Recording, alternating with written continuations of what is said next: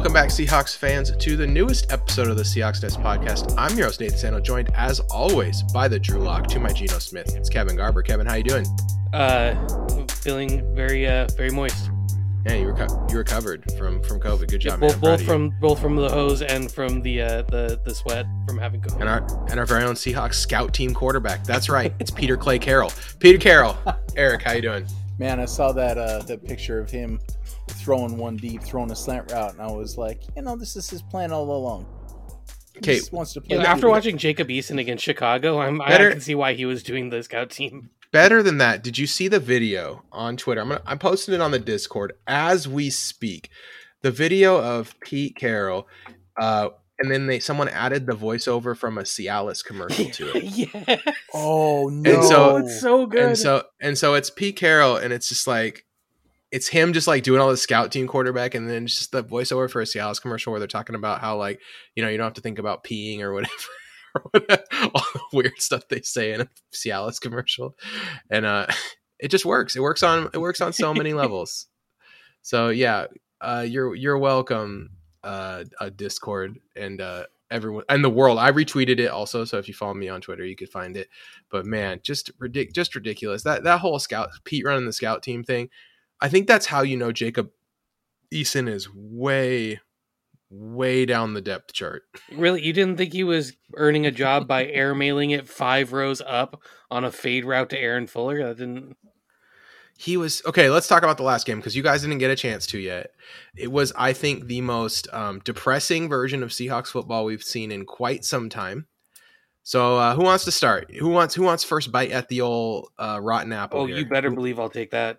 yeah, Okay, go, all go, Kevin. go, So ahead. my second half notes on offense is simply the offense was nearly impossible to evaluate in the second half because Eason was so incredibly bad. Um Mhm. He's really bad. yeah, yeah, it's like people were trying to like meme into existence that he was going to be anything except terrible and I was like, "No, that's a bridge too far. Like we can't make a joke about that. There are no jokes to be made about Eason not being incredibly bad." And then they all watched it. I don't hear any jokes now. Yeah, I mean, I mean, Jacob Eason playing quarterback kind of makes me feel like this.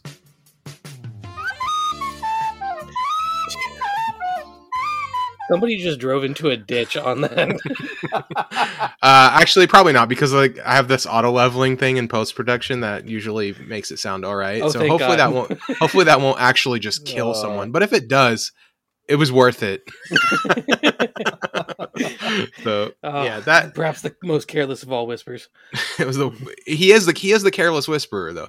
Okay, I saw a meme on Reddit. It said, uh, you know, it was like the galaxy brain thing, and the first one was uh, wanting Geno Smith to be quarterback because he knows the offense, and the second one was wanting Drew Lockett to start a quarterback because there's a five percent chance he's actually good, and then the la- the next one was like, um. Not caring who starts because they suck, both suck anyway. And then the, the last one was Jacob Eason should be the starter to lock in the number one overall pick. I mean, that would do it. wow. oh man, he's so bad. If only. If only. I, I mean, it's hard to evaluate even how good Geno Smith is playing because he's not out there with DK and Tyler. Yeah, It's- that's that's one of the notes I have for the next game. It really like, oh, he threw like twelve passes to like dudes who won't be on any rosters in the NFL.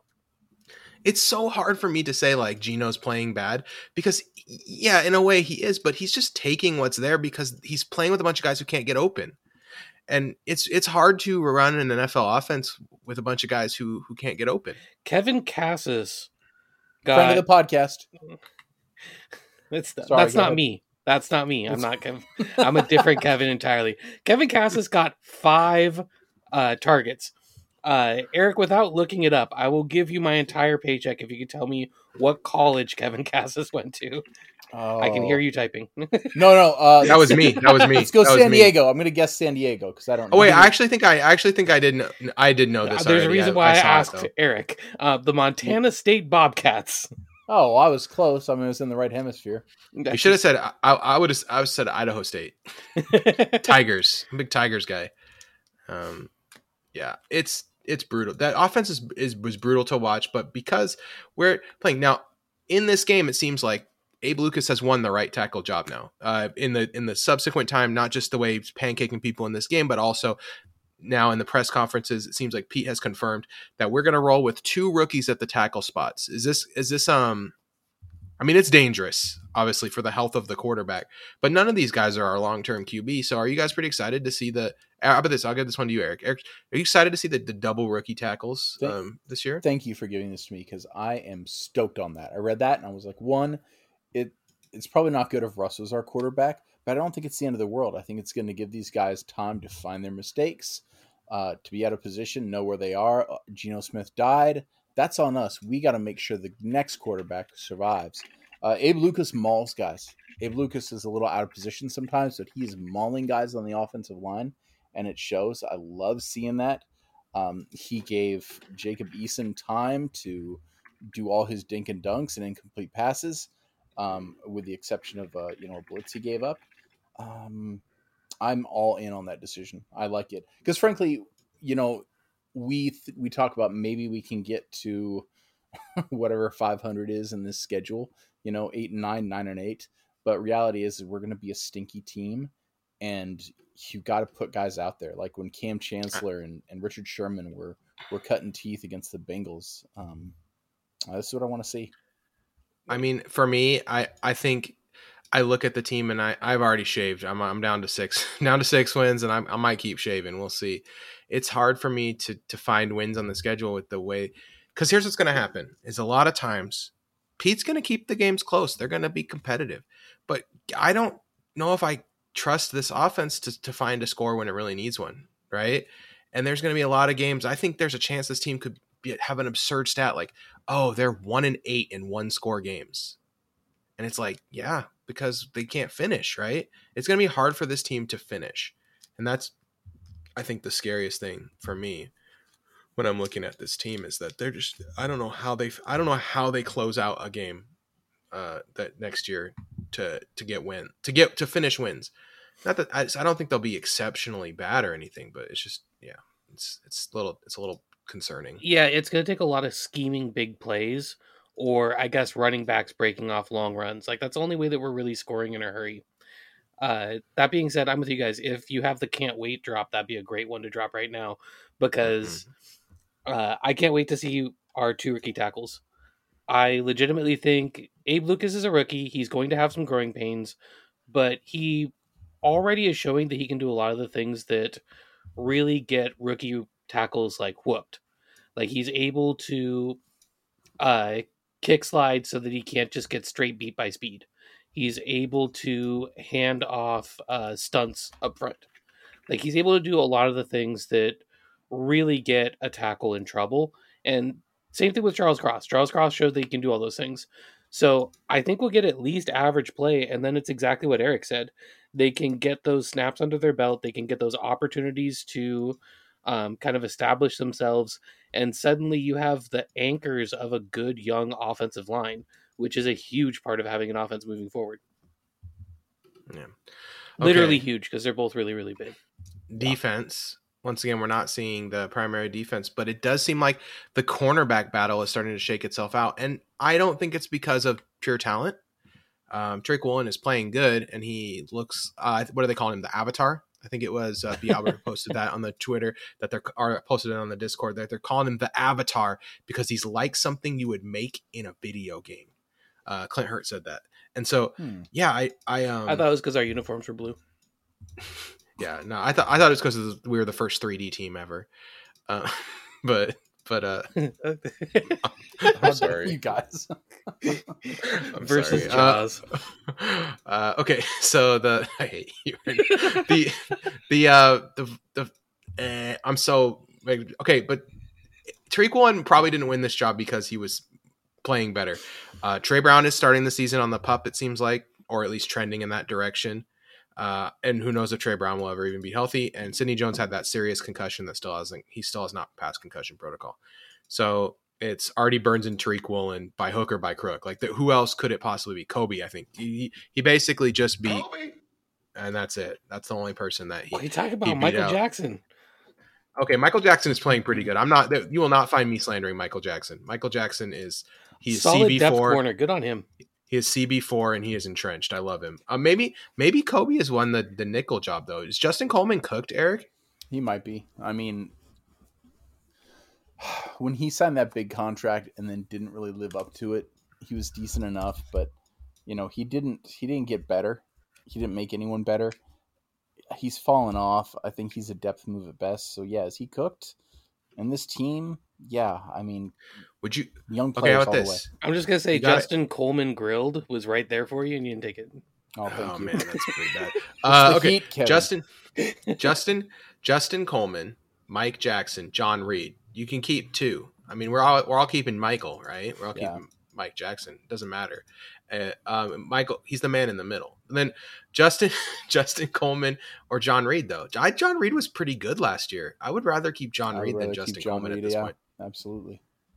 So I, it's tight at cornerback. It's not like there's a bunch of room for us to keep a million guys, and Coleman might be get just get squeezed at the end. I Plus, like. I'd rather keep the young guys because again, I want to see who's going to get better. Put them in actual NFL situations, and uh, you not just practice squad. See if they can get better. Eric- Yeah. uh, Kevin, are you are you Team Coleman or Team Reid? Uh, I am Team Reid for uh for a lot of what you just for what the two of you just said. Uh, I want to see what some of these younger players do. Um, Justin Coleman doesn't really have a place moving forward with the team. He might be a, he has uh, a low he has a higher floor to start with. Um, but the other thing is, like he would struggle to back up outside as well.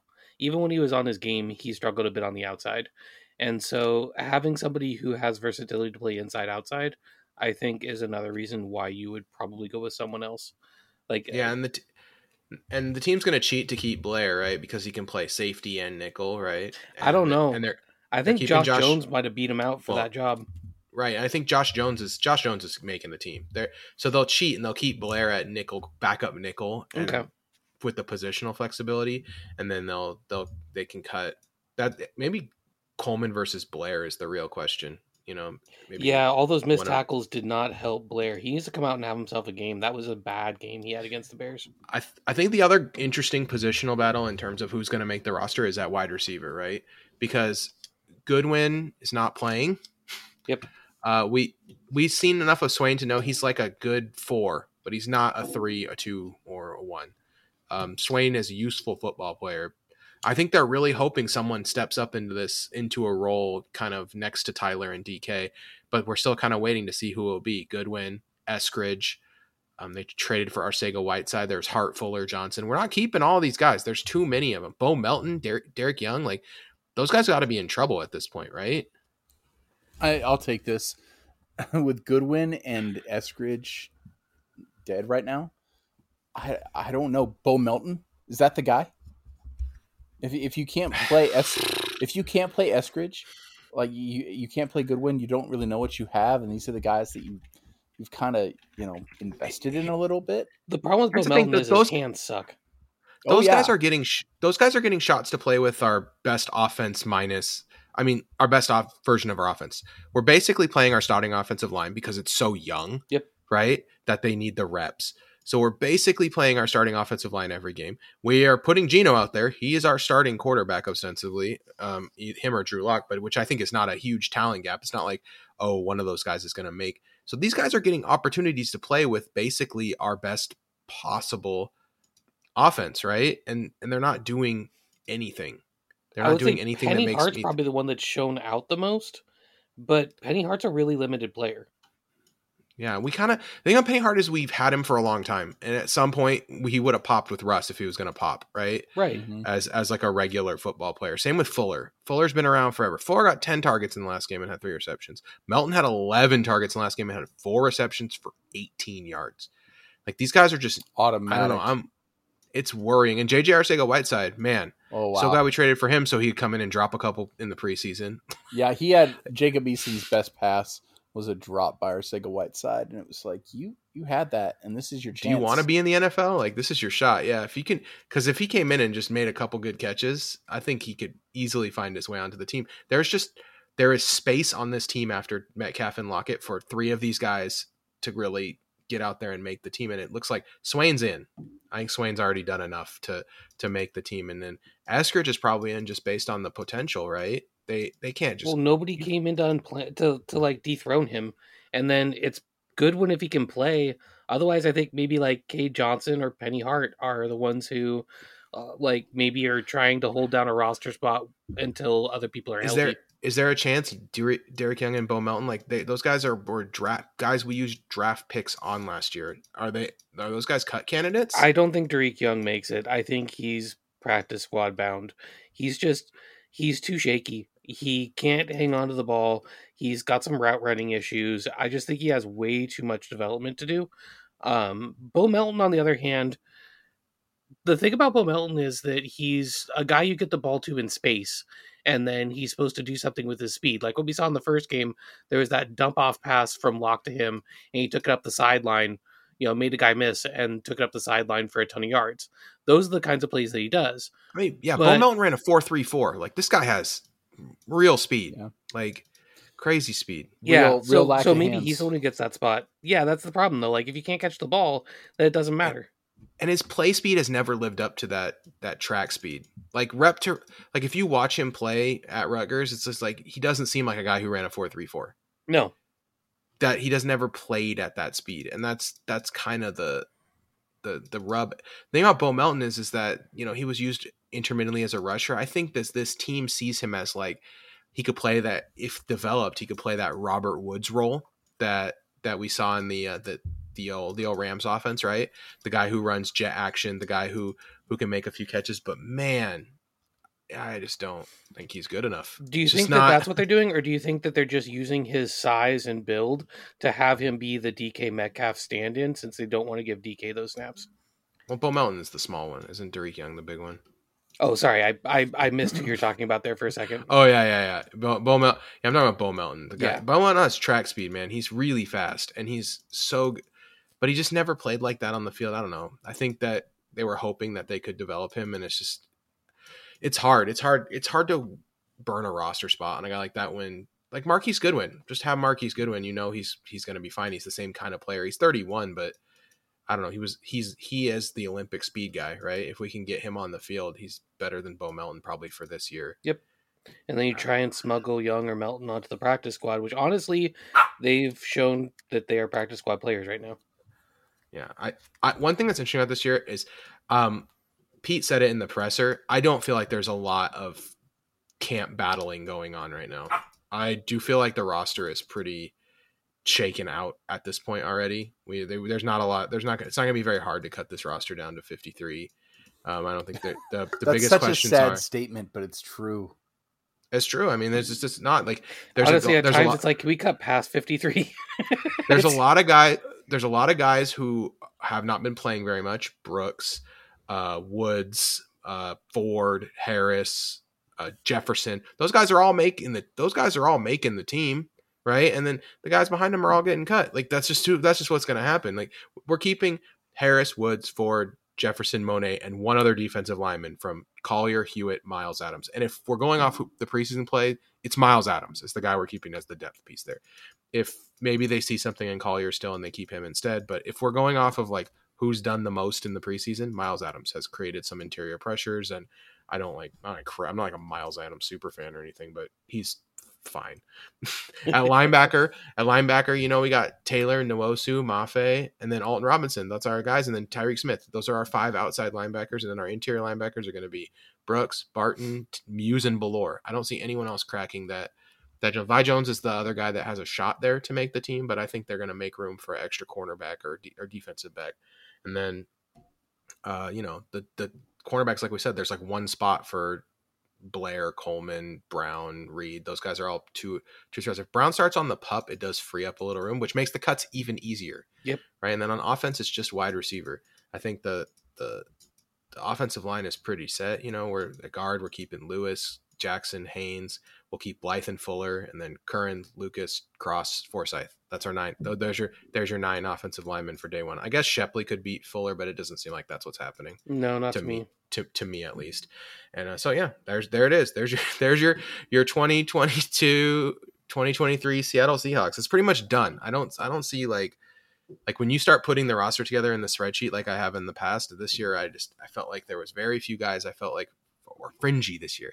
Wide receiver is the biggest battle. I just don't know what to do with these guys. It's crazy. It's crazy the the amount of mediocre talent they have. to a lot of from. a lot of people in the local media or you know articles you'll see uh, blogs that will say that you know Pete Carroll and John Schneider have not had a stellar draft. We've kind of liked the drafts. We've seen some good things, but overall, like there's you know we're not producing enough Pro Bowlers. You're not producing enough long term starters. Um, and I think with this preseason roster, it, it's it's building that case because this was the year to amass talent to put a bunch of young people out there and be like, these are the next guys up, and there's nothing. It's also Yeah. making you acutely mean- feel our lack of overall draft picks two years ago. Yes, Right. That, Yes. That's the thing is is this this roster, it's like, okay, we've got some good young players, right? We got Cross, we've got Abraham. I'm excited to see what Kenneth Walker, Boye Mafe looks pretty good. Uh, Jordan Brooks and Taylor look pretty pretty solid. I'm excited to see what those guys got. There's some veterans that are all right. And oh yeah, DK is great, of course. And then and then there's just the backups are like depressed. Give me Poo platter deluxe. Yeah, exactly. if if anybody this is the thing is I was talking to someone about this the other day. The Seahawks are going to need to have incredible injury luck this year to be uh, a playoff contender. If they have like literally zero injuries, yes, they can they can compete for a playoff spot. This roster, but if we are not super duper talented on the front end anyway, and we have no depth, Yeah, the back To- end to of the roster is all your favorite pizzas, like all your favorite types of pizza, but all made by Sbarro's. uh, You're like. I see a lot of traits here that I like. it's the easy bake oven. It's the easy bake oven pizza. I don't think we said something different from each other. No, Sbarro's Sbarro's beats the easy bake oven pizza because they just put that garlic butter all over everything. Any anyway, um, all right. What are we looking for this week though? As we as we head to Dallas, we're gonna get a where Geno's gonna start, and then we're supposed supposedly gonna get a healthy dose of Drew Lock. That's the word on the, that's the word on the street. I expect to see the basically starting offensive line, which is Cross, Lewis, Blythe, Haynes, L- Lucas. Um, Gabe Jackson obviously is competing for a spot there as well, but I, did, I just think Haynes, Haynes seems like he's really crushing. And it. if Lewis Phil- doesn't play, it's because they just want to give his ankle one more week. Yeah, but I mean, Phil Haynes got me thinking. Where's the beef? You know, every day I'm just thinking beef, man. I can't stop, can't stop thinking about that beefy boy. So I'm, I'm ready. I'm ready for the Phil Haynes era. We, I think this podcast has been ready for a long time, but now I'm really ready. Uh, what are you, what are you watching for, Eric? This, this uh, tomorrow? Oh my gosh, it's tomorrow. Tomorrow, as we head to head to Dallas. It's happening. I had to look at the schedule this week. I was like, "Oh, we're recording Thursday. When's the game? It's not Thursday, is it?" Uh, I'm looking for a competent offense. That's really what I want to see. I want to like, despite the fact that we haven't had. Well, probably got to watch a different game, dude. Yeah. Eh. hey, we won't have the worst offensive line in this one. yo, this is this is this is Seahawk football. This is Seahawks podcast, guys. We got to get stoked. Uh, I want to see actual, you know, handoffs that work, play action that works, uh, guys catching balls, um, not just dink and dunks. I want to see us spread the field. Uh, Jacob Eason tried to spread the field, and I didn't see a lot of field spreading from Geno. Like whoever's starting, and I, I'm sorry, I still really want to just see a lot of Drew Lock. I want to see all Drew Lock we've seen so much Geno, and I don't care who he's throwing to. I don't have faith in it. I I don't know if I have faith in Lock. I'd like to find out. Um, I want some competency in the offense, and if we don't see that, then it is a three win season. Um, yeah, I I'd like to see us run the ball better. I feel like for being ostensibly being a run first team, uh, that that that I I'm just sick of how bad the run game has looked. It hasn't looked super great at all, and I know teams are going to get to stack the box against us, and that's fine. We're we don't seem to be punishing teams for that yet, and maybe that's part of the plan is we're saving right. You want to save that stuff for the regular season, but man, it hurts to watch. it causes it causes me great pain to watch this team play the way they're playing. So, all right, Kevin, uh, what are you uh, what are you looking for on offense? Uh, so on offense, I'm. Part of me wants to see what the offensive line looks like just because it's been so much fun to watch, but I just don't feel like there's a lot of questions there left to settle. So instead, what I'm looking at is what does it look like when Geno Smith throws passes to someone that he might throw passes to in the regular season? Are the are the starting wide receivers going to play in this game? Uh, they'll play a few snaps, but I also mean like Noah Fant. Um, is Swain going to look less rusty? Like I I want to see Swain go out there and like dominate, you know, a backup cornerback or something. I want to see because I would say in the Bears game, Geno actually tried to push the ball downfield more than he did against Pittsburgh. Um, and his time to throw came down. He was throwing it in under three seconds, and he was actually pushing the ball downfield. If that's a sustainable pattern and wide receivers don't drop everything, then this will be a much more functional offense. So I would like to see if Geno can keep that up for a second game and if his receivers can let him down a little bit less. I think that'll make just a, a much more enjoyable to watch uh, product there. And then knowing that Lock's coming in in the second half, I know that I won't have to throw away an entire half of tape. All right. Well, I made you go last for offense, so give defense. What what do you want to see from the, the defense? Are you just going to be watching the continual development of, of rookie phenom Tariq Woolen? Uh, that's watching the uh, rookie cornerbacks is really high on my list. But the thing that I want to see settled is can anyone tackle alongside Jordan Brooks? we have Man, the, tackle, the tackling has been rough. So accurate. I need to see a second inside linebacker that can just fill and tackle because I know Brooks can, and I actually think our like so uh Uchenna Nwosu has some missed tackles in the preseason that I actually wouldn't hang on him. And the reason I wouldn't hang it on him is that if we have our typical swarm tackling defense, it's not a problem. But he'll get there, he'll get a hand on a guy, he'll turn the running back, and then right when you'd expect like Bobby or KJ or somebody to come in and just pop him in the mouth as he closes on the t- on the play. Instead, the running back spins out of it and then he just spins into nothing because like Cody Barton picked the wrong hole by like three yards and is completely out of the play. And it's like it's really frustrating. So I want to see is there somebody who I can trust to play alongside Jordan Brooks to do what we need a linebacker to do in our defense. Yeah. Okay. Eric, what about you? What are you what are you watching for for the the the C fence this week? My my initial thought was tackles that work. Kevin kind of wrote that, so I'm going to go with pass rush. I want to see three sacks, and I don't mean coverage sacks late. I want to see yeah. some actual uh, penetration this, on the quarterback the starting pass rushers are playing, and I want to see them be more successful. I completely agree. I want three I, sacks in the first half. Is that too much to ask? That's not even like a good against this against this uh, opposing offensive line. That's not even like a, a superstar, you know, defensive line. I'm just asking for for three sacks in the first half. I've actually been really happy with the speed and energy from our offense, uh, from our uh, pass rush. But I agree. I'd like to see them close out. I'd like to see them finish. Yeah, they. I, I want to see them be successful because I do think they need to start building some momentum. Otherwise, that first week, I don't know. I want to see because I want them to get like five sacks against Russ. That would be very satisfying for me on some level because that was always the biggest problem when he was here. Oh right? yeah, that... yeah. Speed rush on the outside, and Russ does that thing where he takes off to run and just runs right into Woods. Yeah, gets I mean, gets just gets just big out Woods, just pancakes him. That'd be great.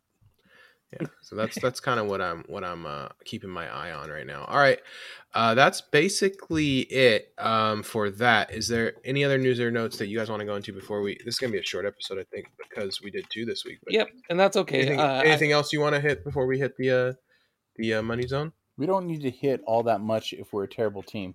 We can talk about it and save save the long ones for the good times. No joke. We also have more time in between the last preseason game and the first game, so we could kind of talk about once things shake out. We could talk about a lot of the things we've seen from the tackles and why we're happy about them. There's there's it, time for that. It it, oh, it really sucks. Um, that we were like the COVID champs last season, and now we've already got Penny got COVID and uh, Lock got COVID. It's like, man, we we seceded the, the COVID championship so quickly. All right, Lock getting COVID is what took him out of the QB competition, which is unfortunate. Yeah, there are many ways to support the Seahawks Nest podcast. The best way to do so, head over to patreon.com slash Seahawks Nest. And for as little as a dollar twenty four a month, join the Discord, uh, be a part of the conversation, be like um, Emmanuel, who is our newest subscriber. Uh, and uh, yeah, be a part of the be a part of the be a part of the action. I don't know how else to say. All right, Emmanuel, Andy, Brett, Cooper, do it all for the Tucci, Evan, Flocktimus, Greta, James, Jost, Lucas, Rad Dad, Nikki C, Ryan, Timothy, Timothy, Tom, Astro, Blake, Bob, Casey, Daniel, David, Foles, Jay, Michelle, Mike, Mike, Richard, Thomas, Werewolf, Brandon, Nick, and everyone else who supports the show. Thank you guys. Uh, we really appreciate it. Um, I gotta change some of these levels though. The three dollar level is still called the Russell Wilson, and uh, I just can't do that anymore. That's that's unacceptable. Got it. I'll work on that. Uh, the pa- Patreon uh, is not my favorite. It's cool website. It lets me post content, bonus content, really easily. Um, it gives you guys an easy way to uh, to to support the show. Um, it it's not the most user friendly for like making those rewards and levels and stuff. So, or for anyway, subscribing, or for anyway, all right.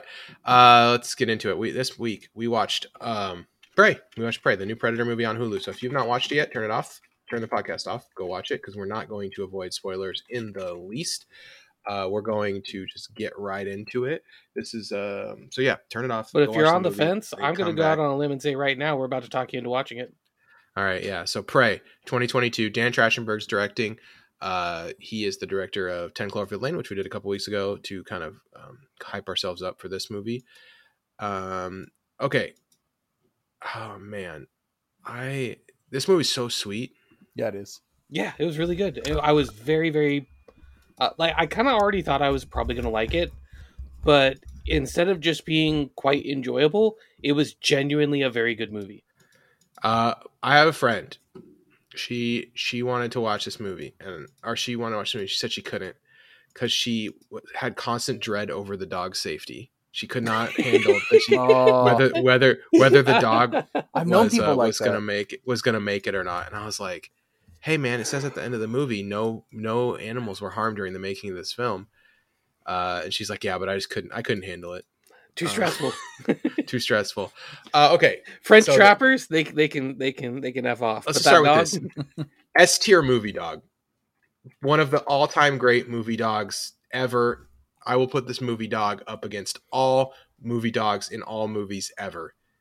Goat goat movie dog. Put him in the movie dog hall of fame. Apparently this dog was like a pain in the ass too, which makes it even That better. kind of makes it better. Yeah. yeah, so so that's that the dog it's a goat movie dog and it was a pain in the ass, which I love. Um, I love it so much. Yeah, I I I love a great movie dog. Just the relationship between the the primary character uh, Naru and the dog to, uh, too was was sweet. I felt Um, generally the uh, interpersonal play in this movie was really strong.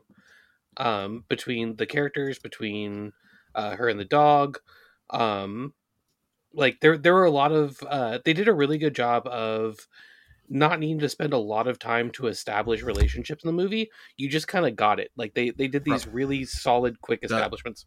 The brother was so good, and he doesn't even have a Wikipedia page. Yeah, Like, that, how, how do they find this guy? Like Well, he's just he was like incredible. the and, put casting like, out a casting movie call for incredibly handsome guy.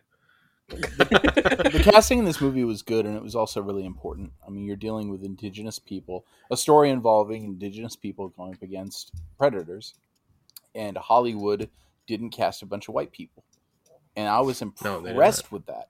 I was impressed with that. The relationship with Naru and her brother, I mean, her brother wasn't like he wasn't the villain, he was kind of a foil, but he was super likable. Um in like a I mean, uh, there was one. in a there you was don't one, one there was one sort of way. There's one primary cast member who was white. The guy who played the Predator. Sorry, I couldn't help it. He's just a big. He's a big, goofy white guy. he's they they got some they found they dug some some like failed uh, not failed but NBA ex basketball player. It's pretty crazy. Um, but yeah, I, I agree, Eric. That you have to be you have to cast this movie good. Like if you don't, if you fail, it's not. I mean, we already knew Amber Amber Midthunter was good. Did you watch? Did you watch um Legion? No, no, but I, I I looked her up and was like, oh, that's what she's been in. Yeah, so she played uh, Kerry Loudermilk in in uh, Legion, and she was fantastic.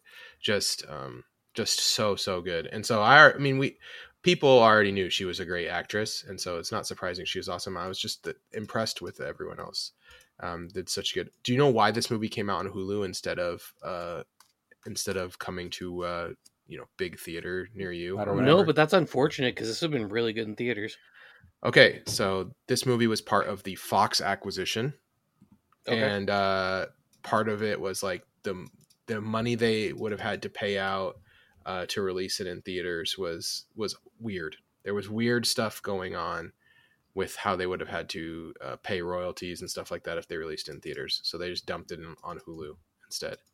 Wow. Which this is the second best Predator movie, maybe the best Predator movie. I don't know. It's cl- this and the original Predator are close. I don't know if saying it's my favorite Predator movie because the first one was so fun, but I would say as far as quality of movie, this is a better movie.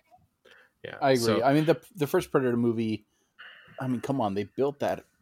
They built up the Predator for a long time in a different way than they did it this way, and it was more of an '80s action movie. I feel like you got to go with the original because it it set the the pace. It is way better than Predator Two. uh, yeah. Oh, yeah. This, I, this I like I said, this is either the second best Predator movie, or if you want the best Predator movie, which I would not argue against. I'm but- gonna say it nudges out Predators because I actually like Predators quite a bit.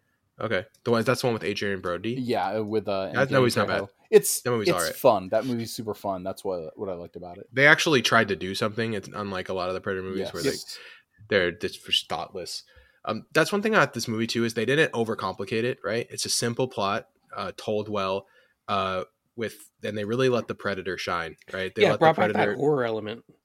the Predator when he when he when he fights that bear, Yeah, freaking freaking cool, dude. That's pretty well, he cool. starts small. I mean, this guy's going over against rabbits. yeah, I, I- yeah, I love. Oh yeah, Well, kills, I- kills a snake. Yeah, Yeah, kills a love, snake. the, I love the simpleness of like I was watching these two animals and this one killed that one, so I killed it, and then I found two more animals and the one killed the other one, so I killed that one. It's like, all right, I see what you're doing. You're just pairing up every time. yeah, finds a wolf, kills a wolf, finds a that and that yeah, I like the the whole like predator has rules thing's always been weird to me, but I'm into it. It's fine. You know, like the the rules of the predator world are are interesting. And yeah, did any did you guys watch it in Comanche? No, but that's uh that's kind of fun. No, Yeah, I did you- not you- realize that. Yeah, you it's uh it's in the language you can watch the whole movie in Comanche. That's which is pretty unfortunate because I checked the settings for it and all I saw was Spanish and English as my options. That's No, yeah, you got it. You can watch it in Comanche. It's on. It's um, it's on there. They said they wanted to do like a Hunt for Red October thing, or then, but they just didn't like the way that turned out, so they just did an English version and a Comanche version. What they were gonna put Alec Baldwin in the movie? no, like you know how like I know, there's I no, was they like, could turn the uh, predator into a submarine. where it's all That's how Jaws it's- gets in there. That's that's the third Alien Predator movie. Yeah, Yeah, so Alien versus Predator versus Sean Connery Sean versus Connery. Jaws. um yeah so that and then the dog the dog I, I've more the stuff about the dog the dog had like a ton of energy so it's hard to handle so that part of the way that they made it Wait, did they cast was- Dog? wait they put it in more scenes and that made the dog act Oh, better. good call. because so the dog actually got to be in the movie more because he had so much energy which i think is awesome. It's like this dog was like just a high energy like super cool dog and they're like all right we can do well it's got the energy for it. Let's keep putting it in more scenes. And like as long as it was in scenes it was doing it was doing all right which i which i just love. I love the idea of this dog just It's being just like, a "Put me in, hardworking dog. give him Yeah, a just wants to spin off. be- oh oh dog only movie. That'd be dope. Um okay uh, let's talk about a few scenes. Uh, the mountain lion stuff. What'd you guys think of that? Like the beginning where they're tracking the mountain lion, and uh, That was great. they that's yeah, I thought that was pretty cool. You're going to the thought that Lions was Den. Again, like it was a cool way to establish uh, the relationships. It was a cool way to kind of establish like uh, each of their threat levels as a way of thinking about it. Like it, it made them look capable before they had to go against the predator. It's a nice piece of world building, right? Like Mhm. you're establishing that like in this in this world in this in this thing you have to kill if you want to be a hunter you got to kill something that kills right? So it's cool because you know when she decides she's going to kill the predator as her killing the thing that kills it's like it's that decision is very weighty. Does that make sense? Yeah, it has it has a ton of weight that would not be there and they established it so simply with just having her try to hunt a mountain lion. And i think that was like really a really cool way to uh, to give that decision weight. She's not just trying to survive she's trying to uh to make herself in the eyes of her her tribe uh, a hunt a true hunter which i think is so she- cool She freezes against the lion, but her brother later tells her that that the plan, you know, her plan almost worked. And yeah, like uh, basically, I only kill I only killed the lion because of your plan, Yep. right? He was like, "There's a great, it was a great plan. You just you choked, like you you had it, and you just kind of froze." And so, yeah, another thing too, when she gets caught in the foot trap and the predator just bails because she's not a threat, Yeah, like stu stuff like that is like the little stuff like where predator really follows like there's a set of rules that predator follows that makes it simultaneously like terrifying but she could have just gotten away from the predator by never presenting a threat again right? She could have just been like all right i'm never going to threaten the predator. I, I it goes away if i'm if i'm passive but she chooses she's choosing to take on the beat the monster right Yeah, she She's can't uh, become one of her tribe if she does that. She's just gonna She- go back to you know being a She- gatherer. she saw this thing tear a bear in half and she and, decided that's what I want to do. I want to battle that thing that can lift up the gigantic bear. She's like, Oh, dog, I'm gonna home alone this thing. Yeah. And she home Okay. the crap out of it at the end. Th- th- There's one thing that we have not talked about yet. Uh, the French guys, The French trappers. the trappers. One, what a great way to establish them as super villainous immediately by Yes. having them just skin like a million bison and leave their corpses around. Love it, love it. In- instantly establishes them as like terrifying villains. And at first, you're thinking like, did the predator do this? Like, why would the predator do this? Yeah. Like, predator doesn't kill. I did not see doesn't kill- coming in. But then Does- you saw that kill- the head was still on it, and then when the predator shows up and picks up the cigar, and you're like, oh, Oh, oh, no. And then and then there's the scene where the French guys try to like surround and trap the predator, and it just is like murdering all of them. Very satisfying uh predator rampage there. Just uh, watching the predator go ham on like 50 French trappers. I'm, I'm into it. Like yeah, we so thought I thought there were like eight, and it turns out it was like um like El Mariachi or Desperado. Right. like, we're running out of guys. Uh, put that guy in a hat and send him back out. That's I like. Uh, they get him by the legs. He gets them by the legs. They throw a net. He throws a net. And it's like every time it's like, oh, oh, that's your version of net. My version of a net just strains you like human spaghetti. So you know, deal with that. Don't forget the first time uh first time we saw that net, Danny Glover, Predator too. yeah, D- Don, Don Glover, Don Glover. Okay, uh, the the no, uh, the this movie. Okay, let's talk about like the technical aspects because I know I like to do that. Um, first of all, lots of cool like longer shots of landscapes and stuff that that, that are really neat. yeah, like a western scene- almost. Scene setting that I think has worked really well in this movie. Um, I like that. The action choreography is good. It's not like perfect, but it's it's very solid. Not not too spectacular. The sound is awesome in this movie. Very immersive use of sound. I loved like the the sound. The predator sounds are always just like they're so good. And then in this movie, they were exceptional. They they really just I don't know. It was iconic, iconic predator, and I thought the score was great. Um, score really really hit it. They thing that was weird to me is that like this was the the music person from the Assassin's Creed games, which I usually think has pretty mediocre scoring, and I was like, this was good. What's the name of the person? uh, Sarah Schachner? Okay, because the the Valhalla soundtrack was really affecting. I like that Um, a lot. and and she did that. Yeah, Okay, she- well, then this that- that makes total that's how she got this. Yeah. Had no Yeah, idea. she- yeah, so she the they said the notes they gave her was to make it feel big, but also like really intimate, which is a hard thing to do, and I think they nailed it actually. Um, because they they made it feel like like a journey, like the music is like a, a journey. Um, yeah, the but the the my biggest gripe with the movie, the reason I I would not give it five stars or even four and a half is because um the action feels like handheld cameras. Like it's like um that's there's no other way for me to describe it.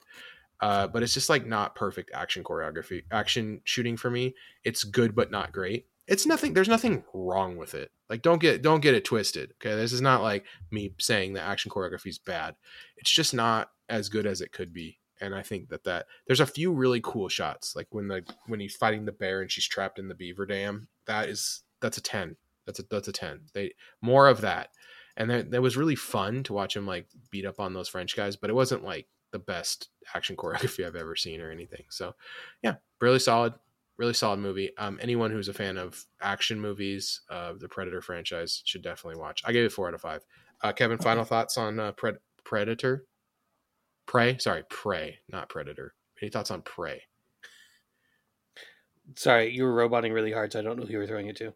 No, you, you Okay. go. Uh, so uh, I know you mentioned the action is something that you thought was kind of one of the weaknesses.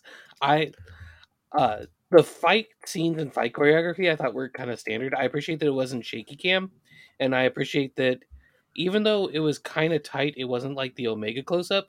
So I felt like it was like above average, but where the the fight scene choreography and everything was like above average, I felt like, the action sequences were really cool. Like they kind of let you like marinate in a few of them. The scene with the bear went on for a while. They really let you like stand in it for a minute. And it was cool how they went from like the open chase scene to the underwater and then when she pops up inside the beaver dam and so you had this claustrophobic feel. Uh, I felt like there were a couple of really cool set pieces or when she was trying to get out of the that bog and uh like had to like Yeah. stay calm and everything. I felt like I felt like the- those were cool set pieces. Well, the thing is, is that the thing they did good, and this is like a, it comes back to sound for me. It's like they would like give you they give you a long time. You're right, and but what they do is they'd like pan over, uh, they'd pan over like the they'd show like the tops of the trees, and then they'd play some sound like do some sound things, and and that's really cool. Like that sound that use of sound, and then these use of these like longer shots or like um loud screams that are echoing from far away, right? That Right. kind of stuff. Like that's I think the sound does in this movie is basically as good as it gets.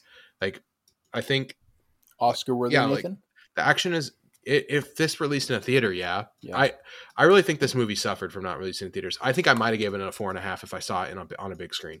Like that. That's how good I think the uh the action, the the sound is. The sound, the sound, this sound in a theater, I think would have been incredible. It played up Just- really well. if you have a uh, for Flocktimus, who I know probably ha- has like the best sound system out of anyone who listens to this podcast, all you know, thirty three thousand people or whatever that, that are going to listen to this, uh, Flocktimus has probably the best sound system, and it's, he's going to be like, "This is the best movie" because he has the best sound at his house.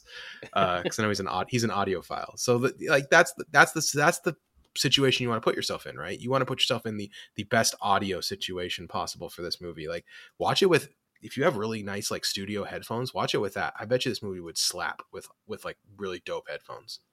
Um, yeah, that's that's my my uh, uh, end end rant. Eric, go. what do you got? What do you, what do you, what's your final thoughts on Prey? Uh, great movie to see. Not all that gory until one scene. So if you're watching it with someone who doesn't like gore, um, you know, you can they can probably leave the room, get up, and you know, if I say if you're watching it with your your spouse and maybe And the dog lives. yeah, like Let's, yeah, let's the, make that let's dog make that clear. lives. The dog the dog lives. the dog lives, but uh, you know, m- my wife she doesn't really care for gore, so uh, that's when she'd get up and like you know get more water. Uh, she's gonna love this movie up until that point. She can go run her, you know, do stuff in the kitchen, come back, co- and you know miss the gore. Uh, this movie's just really smart. Oh, oh, one thing we didn't talk about: uh, the the predator ship as a like a UFO fire in the sky Yeah, at that the was very neat. beginning, and, And, also just, the scenes where they were in the uh the forest and you get that lighting and everything. yeah, it just felt so. It felt what would it, what they would have thought seeing it. It also made sense. Uh, you know, a non-technological planet. Uh, they can hide in the Yeah, they- cloud cover. Yeah, They that- thought I it was a that thunder awesome. thunderbird. She called it a thunderbird, Yeah. right? Yeah, that's pretty cool. Uh, Kevin, I never got a score from you either. I, I kind oh, of I uh, give four went out of five. four to five also. Okay, cool. Do you have anything? Uh, Eric, what's your score? Uh, I have the uh, Cowboys twenty-one and the Seahawks three. Oh uh, no, I'll give it a four out of five.